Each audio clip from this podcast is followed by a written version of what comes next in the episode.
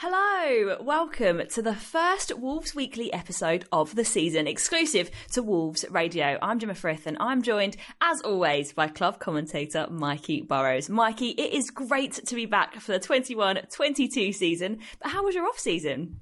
Um, I, I'm not sure we had a, much of an off season, did we, Jem? we were still doing episodes of our Worldwide Wolves show, which I know you want to get to in a minute, and then pre-season kind of came around pretty quickly, and obviously much busier for you than it was for me. I was just covering the games. You were out there in Spain, living it up in the sunshine. We all saw your social media. It looked like a lovely little trip that you had out there, and getting to know all the new coaching staff and all the new players and everything. I can't lie, it was absolutely amazing. I'm not trying to make you jealous, Mikey, but it was it was really really good. But it was probably a lot more hard work than it looks. It was really early starts. We were doing days of about 7 a.m. to about 11 p.m.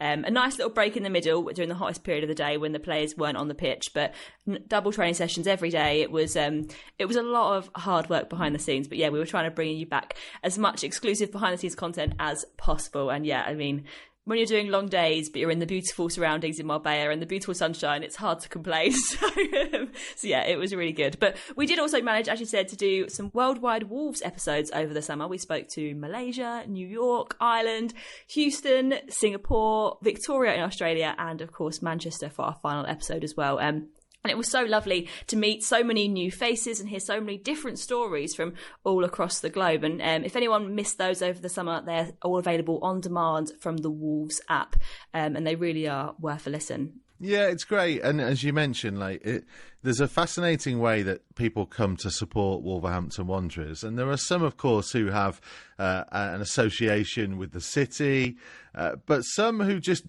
picked it up for bizarre reasons yeah. and, and just made that call to go, do you know what?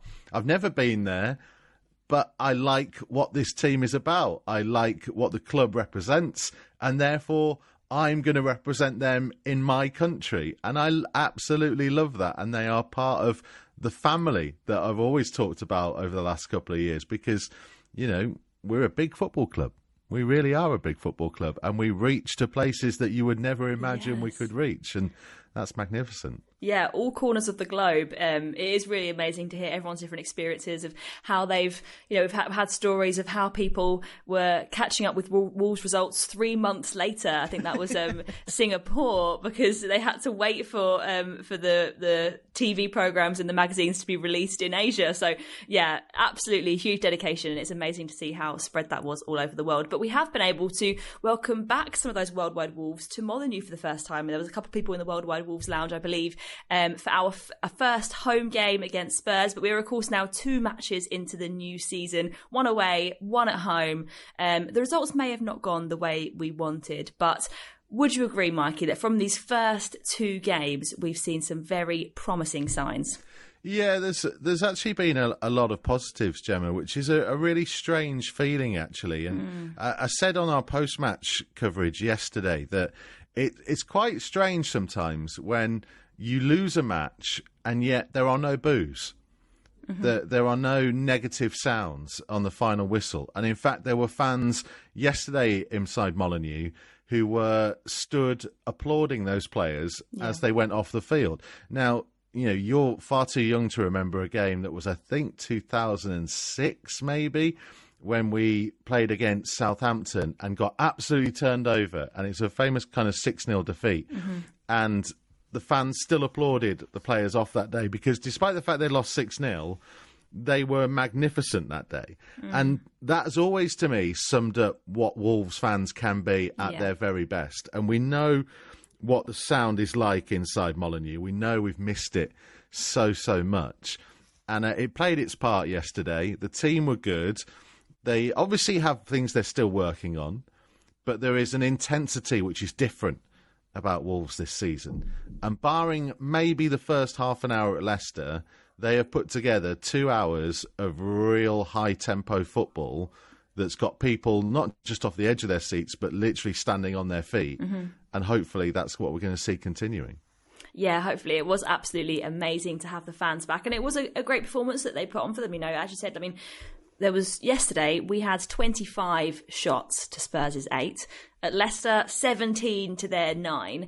Um, we really were the stronger team in both of those. I don't have the figures in front of me, but I'm a big fan of looking at XG stats as well, the expected goals. Oh, and in no. and in both both games, you know, we were expected to produce more goals from those. And obviously, there's there's things there that we need to work on to ensure we're maximising on those chances and and finishing them, but. I feel really, really good about this team uh, under Bruno Lage and going into the new season.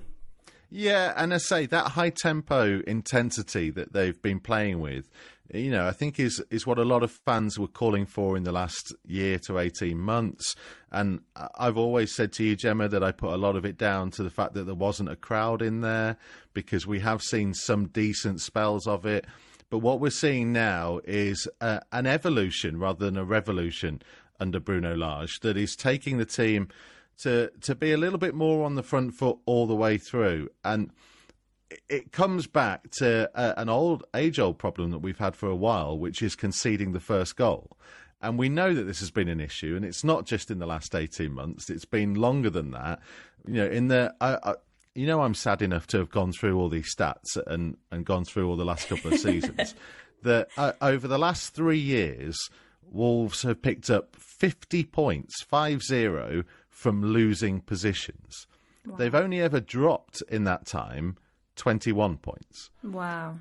Last season, they were the only team in the Premier League not to lose when scoring first.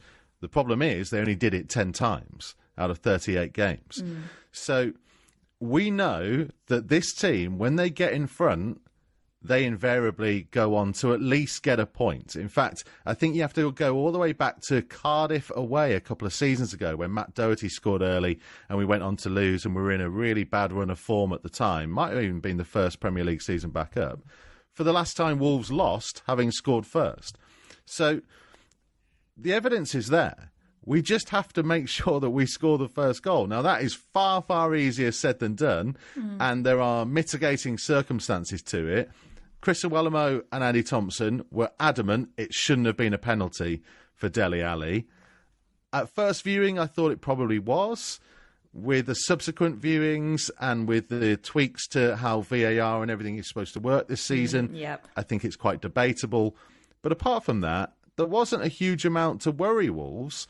They should have gone on and scored. They will know they should have gone on and scored. But I like being positive, as you know, and I think you know if they if they play like that against the majority of Premier League teams, we will have a good season.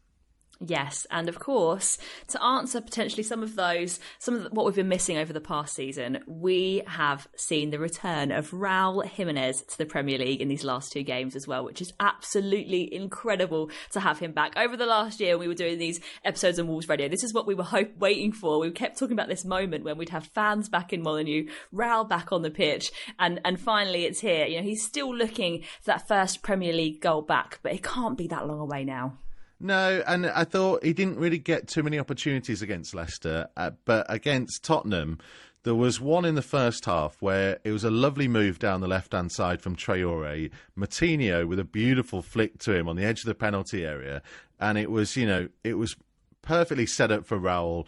And he just leant back a touch too much and it went over the top of the crossbar. But we've seen so many times him in that kind of position. And instinctively, he knew what he wanted to do. It just didn't quite come off. There was one in the second half where he kind of took it under control and then the shot got blocked. Whereas maybe uh, a Raul who has been playing week in, week out and is absolutely full of confidence and on form comes just and attacks it and heads it home. But that will come. I think the the biggest thing for Raul is that you saw the interplay and the fact that he and Adama Traore just seem to have picked up where they left off in yeah. terms of the telepathy that they have, Gem. It's incredible the way they just seem to know where each other are. And if if Raul can get going again, like we know he can, then that's why I say there are so many things to be positive about because we need we know we needed goals. Bruno says we need goals. Everyone knows we need goals. they will come if we keep creating that amount of chances. I know you talk about XG. I, I don't really understand XG. I, am a footballing dinosaur in that I think I'm, I'm I'm in the minority of people that enjoy XG, but yes. but but it, it tells a story, doesn't it? Yeah. That you know we are getting there, and let's keep going with it. Absolutely, yeah. I think that there are some positive results on the horizon, and yeah, I'm I'm hoping that those those goals are going to come very very soon. Um, but yeah, the headline on Sunday was having fans back in the stadium. Thirty thousand fans in that stadium, two thousand of which were visiting Spurs fans as well. How good was it to have them back with us? Well, I want to ask you because Yeah. obviously I've experienced it and I've waxed lyrical about it for the last year on Wolves Weekly about what it's like to have supporters in. That was kind of your first Yeah, experience of it, and you were pitch side for a lot of it as well. yeah, uh, I can't lie. It was absolutely incredible. Um, I've heard so much since I started this job about the incredible atmosphere inside Molineux when it is full. And you know, we've had Man United, we have had a couple of thousand fans in, we had a, had several thousand in for Celta Vigo, but to have 30,000 people in there. It was so loud and it was so incredible. And the fans just kept going for the full 90 minutes. You know, that, that, that, that support, the singing, hearing them sing Si Senor when Raul was back on the pitch. It was absolutely incredible. And I'm just so pleased we've got fans back. I really am. It makes so much difference. And like, particularly for us, you know, when we're normally sat in the press box watching the game for the last season, sitting there in in, in pretty much silence. And that's a whole different experience in itself in the fact that we can hear what Conor Coady's saying. We can hear every every ball kick. You can hear everything that's going on in the pitch. Um, but it, it can't compare to the excitement and the energy that you get inside the stadium when there's when there's all those fans in there cheering and shouting and oh it was it was electric and it's amazing and I just I can't wait for the rest of the rest of this season now and having having fans in and also I must say the away fans at Leicester as well. You know, I think from where I was sat, at least they were a lot louder than the Leicester fans. like it was, you really could hear them. They make themselves known, and oh, it's just absolutely amazing to to have them with us. Um, and yeah, it's it's been a long time. It's been a long time, um, almost eighteen months that people haven't been able to come to to Molineux in in those numbers. But yeah, it's absolutely amazing to have them back. Yeah, it's spine tingling, isn't Yeah, it? it And is. It is. From a commentator's perspective as well, you know, like uh, I, I'm so glad, and it was it was really strange at Leicester because you know we hadn't done a commentary with that kind of noise for a while. And I was kind of thinking, you know, this is too loud; people can't hear me. You're not used to having that background Oh, noise. yeah, and, and plus, from a commentator's perspective, it, the noise of the crowd helps to tell the story. Mm, mm, so mm, I actually have to kind of do slightly less because you can hear, you can you can sense it in the background, you can feel literally. I think what's coming, you know, through the speakers yeah. because of that noise that's around it. And that is what, you know, people look towards Molineux. We've always been a loud stadium. Yeah. And I, I was not concerned, but you have that element of, you know, is it going to be quite the same as it was before? It really was. It really was. It really was. And again, like the team, if they stay positive and they st- keep going forwards, that will get the crowd going. And if the crowd can keep that level up all the way through the season, again, I keep coming back to it, and I might be shooting myself in the foot here, Jem, on the first episode of the new season. but I really think it could be a good year. Yeah. No, I've got I've got a really really good feeling. I'm feeling very positive. You know, I mean, you, I mean, it's it's difficult to think that you know we've we've come out the first two games and we haven't managed to get a point yet. But I'm feeling so positive. You know, we have seen such promising signs, and um, yeah, I've got really really good feeling. But this week is a busy one. There's two fixtures for the first team this week. Um, back at home on Sunday to host Man United in the Premier League. But before that, um, on Tuesday we are away at Nottingham Forest for our first Carabao Cup tie um, of the season. It's a very quick turnaround for that one, and Bruno did say that in his post match that um, you know we we have had to sort of settle, settle for that fixture because we've made time and allowed time for Nottingham Forest because they couldn't do it later in the week. And our game this week was against Spurs on a Sunday because Spurs are playing on the Thursday. So we seem to have made a lot of time for everybody else in the in the calendar, but it means we've now got this really quick turnaround for the Carabao Cup tie. So it's going to be difficult. But what are you expecting to see at that game?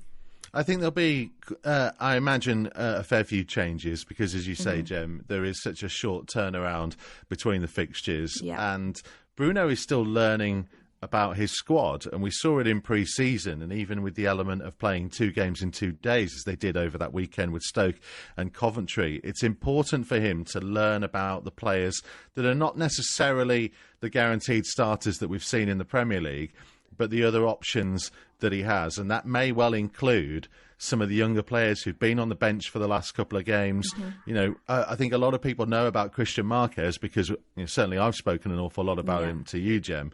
But Luke Cundle was one of the most impressive under 23 players of last season, and actually, I think had a really good pre-season campaign in the first team games that he featured in. Chem Campbell as well, I would expect to be involved in some capacity. And then you've got some of the other players, like, you know, Ki-Jana who played really well at Leicester and was probably a touch unfortunate that Nelson Semedo came back in for the Spurs game. Mm-hmm. But, you know, I, I imagine he will, he and Rayan Aït-Nouri would be an easy change to rest Marçal and Semedo after yeah. the efforts they put in at Molineux. And yeah, there's a, you know there's a few other players who, who might be knocking on Bruno's door and saying, "Give me a chance from the start. Give me a chance to impress you." And again, that's the beauty of when you have a new manager, a new head coach come in. It gives other players an opportunity to say, "I'm ready to step up. I'm ready to push on." I've got a new chance now. A new breath of fresh air has come through the football club. Mm-hmm. Give me my opportunity. And if they get it against Forest, hopefully they take it. Yeah, definitely. I mean, we saw we definitely saw a lot of rotation in the squad over pre-season, as you said, as, as Bruno was getting to know his his squad, um, and that was really an opportunity for them to some of the younger players to show them show Bruno just what they can do. What were they like in Marbella, Jem? They were all giving it 110%. You know, this was their time to shine in front of Bruno, in front of the new coaching staff. Um, for a lot of them, like particularly some of the more senior staff, um, senior members of the team hadn't returned until a couple of weeks later because they'd been busy at the Euros. So for that period as well, in between, particularly when we were at Compton, even before Marbella, you know, it was a chance for the, the younger members of the squad to really, to really shine and, and, and, and sort of have that, have that moment to, to show Bruno what they can do. And, um, I think we've seen in pre-season, absolutely fantastic performances from Morgan Gibbs White. I think that he's going to have a really, really brilliant season. And I think perhaps the fact that we didn't see him yesterday might mean that we'll see him on Tuesday at Nottingham Forest. Um, so yeah, it was it was an amazing opportunity for them. And you know, Bruno said yesterday again when he was talking about the congestion of of this fixture, he was saying that the reason he put them to work so much in pre-season with the double training sessions and so many fixtures as well, pre-season fixtures, um, he said that he wanted them to get used to this sort of quick turnaround and be able to perform and it not be a shock to the system when these sorts of things happen. So he has prepared them for this, and um, he definitely has the options in the squad and those younger um, younger players that he'll be able to bring out um, at Nottingham Forest. And then, of course, we are back at home to host Manchester United on Sunday. Now, with all of the chances that we've created, do you think that we can come away with some points? Uh, well, look, I'm always positive, as you know. I keep saying it. I, I, I, love it, and I'm loving, you know, watching this team develop at the moment. Um, you know, as as we've said, they do need to get some goals, mm-hmm. but you got the feeling that, you know, it might not just be one if they get one. Do you know what I mean? Mm-hmm. That they could go on and score a couple, and it's actually been quite a while since we've done that, and. I, I'm impressed by certain elements of it. I think Manchester United are obviously an incredibly tough proposition, yeah, as absolutely. they always have been. But we shouldn't fear anybody. And we've just played two teams who are legitimately top seven teams, arguably two sides who will be looking towards more than just being in the, the top six, seven. Certainly, you know, Leicester are a side who, what, FA Cup winners, Community Shield winners, they spent more time in the top four than anybody else last season. And for large periods of that game, and I would argue for the entirety of the Spurs game, we were the better team mm-hmm. on the front foot, dominating the game. So if they can do the same against Manchester United, which again is easier said than done because yeah. United have some incredible talent, they can give them a real good go. And I think that's the thing that always comes back to, Jem, with Wolves supporters certainly, is that, you know, they can tolerate losing, but they want to see the team have a go. Mm-hmm. And that's what we've seen in the last two games. Yes, uh, keep making that point. We need to score goals. We need to start picking up points. But we will do that by playing in the way that we are. And let's hope that when Manchester United come to town, the crowd is loud, the players get going, and as you've said, Raul gets his goal, and we can all stop talking about that and we can move on. Yeah, that would be absolutely amazing. Yeah, I'm, I'm excited for um, for yeah our next home game, and yeah, let's see what we can produce against Man United. Um, but this week there is also another big fixture in the calendar: a Black Country Derby happening on Wednesday. But this time it's for Wolves women. Now, um, Wolves women are now competing in the Northern Premier Division, which is the third tier of the FA Women's National League. They've won two from two. They've taken maximum points from their fixtures so far. I mean, they started their campaign at home to Middlesbrough, where they won 2 0, thanks to goals from uh, Jamila Palmer and Anna Morfitt.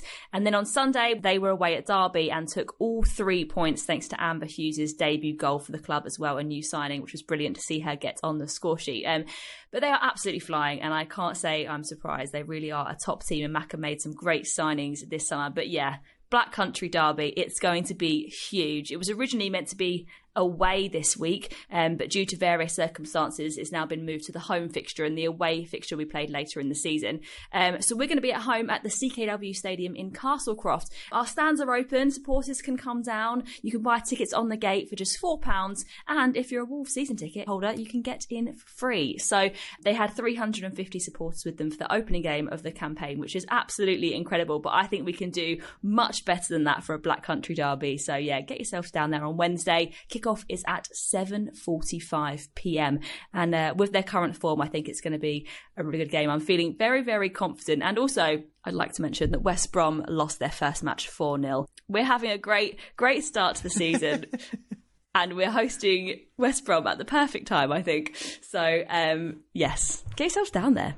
Yeah, they're a great watch as well, aren't they? Yeah, they you know, really you, are. They really are. You and I watched them not just in the FA Cup games last season, but we were also there in the friendly they played at Molineux. Yes, which feels like yes, a lifetime That does ago feel like now. a long time ago now. Yeah, uh, and they are fantastic to watch. Dan McNamara and his staff have done a brilliant job. They are really entertaining, and as you mentioned, they've made some really good signings this summer. And I think you and I both felt that they had the potential to do well anyway. Yeah. And now with an even stronger squad, there is a real opportunity for them to push on. And as you say, if there is a big crowd, and I think I think a few people in the women's game actually kind of stopped and, and took notice of how many were at that first game. Imagine the kind of ramifications of people looking at Wolves women if there is an even bigger crowd for the derby. Oh, a yeah. passionate support to roar them on would be absolutely superb. Yeah, it really, really would be. So yeah. 7:45 p.m. on Wednesday, CKW Stadium in Castlecroft. It would be amazing for us to see you there. Um, but that's everything from this week. Thank you very much, Mikey. Uh, we'll be back next week with another episode after Man United to reflect back on this full week of results and perhaps a little bit on our under 23s as well. Um, if you have any questions that you would like answered next week, then please do reach out on Twitter at Jen and at Mikey Burrows, and we'll see you then. Bye. Bye.